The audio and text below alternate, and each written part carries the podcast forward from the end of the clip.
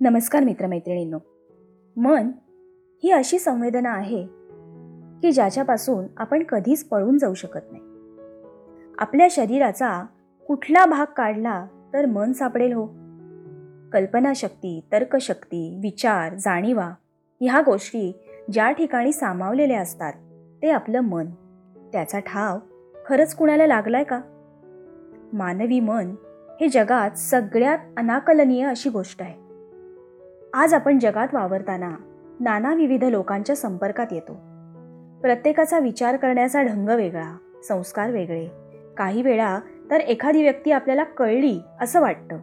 पण असं काहीतरी घडतं की आपल्याला तिथं समजतं की वास्तविकता खूप काही वेगळी आहे. तर काही वेळेला पटकन एखाद्याशी आपल्या वेवलेन जुळून जातात मते जुळतात आणि नकळत मैत्री होऊन जाते. कारण आपले विचार समोरच्यापर्यंत पोचतात आणि एक रिलेशन बनतं. एखादी खूप मोठी व्यक्ती आयुष्यात सगळं मिळालेले यश पचवलेली अशी व्यक्ती. आपण जेव्हा बघतो अनुभवतो तेव्हा आपण सहज म्हणून जातो किती साधे आहेत ना हे? इतकं यश पैसा प्रसिद्धी मिळूनही कशाचाही कुठेही गर्व दिसत नाही. आपल्याला हे लगेच जाणवतं. कारण अशी लोक आजकाल जरा रेअरलीच बघायला मिळतात. यश मिळवणं जेवढं अवघड असतं त्यापेक्षा ते टिकवणं खूप अवघड असतं. कुठलीही गोष्ट जी आपण आपल्या आयुष्यात प्राप्त करतो मिळवतो ती आपली आयडेंटिटी बनते.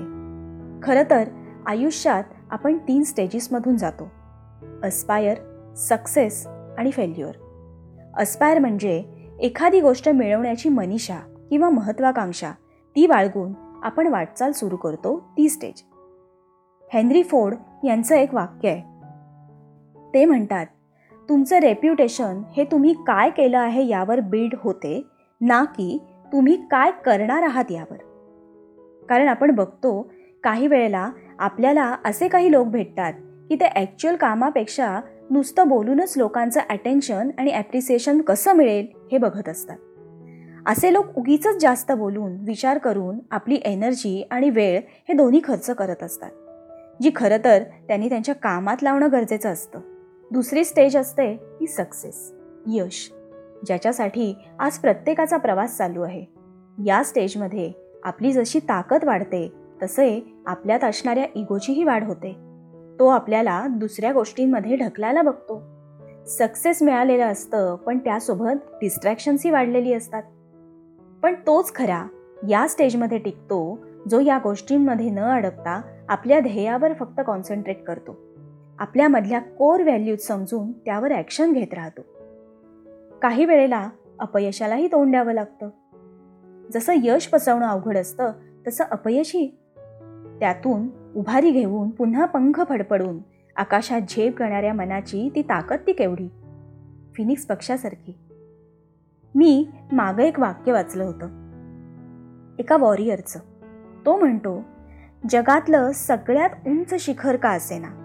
तिथं राहणारा प्राणी हा जेव्हा त्या शिखराच्या टोकावर उभा असतो तेव्हा तो प्राणीच त्या शिखरापेक्षा उंच असतो. कारण आपण इथे कसा विचार करतो यावर हे सगळं अवलंबून असतं. आता हे विचार येतात तरी कुठून?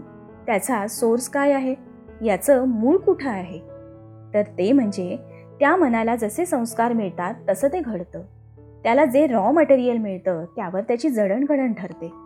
हे इमोशनल डायट खूप गरजेचं असतं. ते जसे ज्याला मिळेल तशी ती व्यक्ती घडते.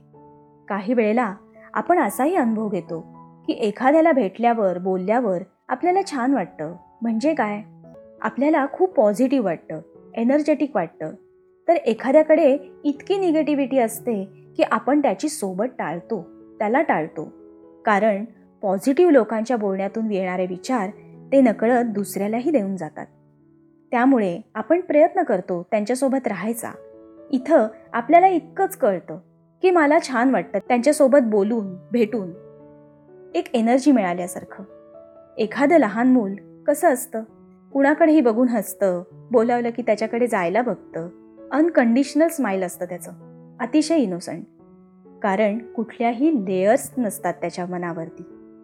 आपण मात्र या सगळ्या खेळामध्ये आपल्या मनावर इतके लेअर चढवून घेतो की त्याला नकळत कुठंतरी एक गर्विष्ठपणाची किनार लागते जी आपल्याला आपल्या ओरिजिनॅलिटीपासून खूप दूर घेऊन जाते.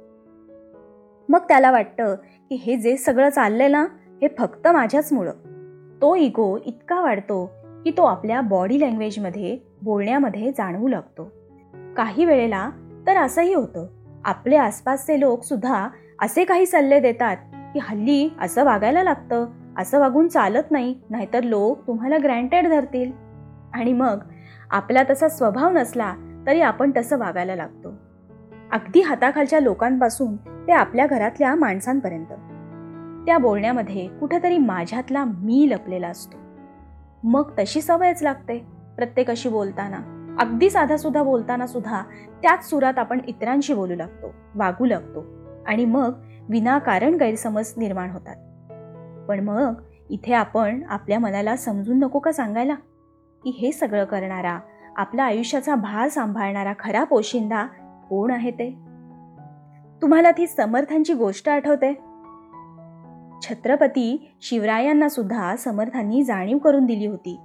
की या दगडामध्ये जिवंत असणाऱ्या बेडकाला पोचणारा तू नाहीयेस.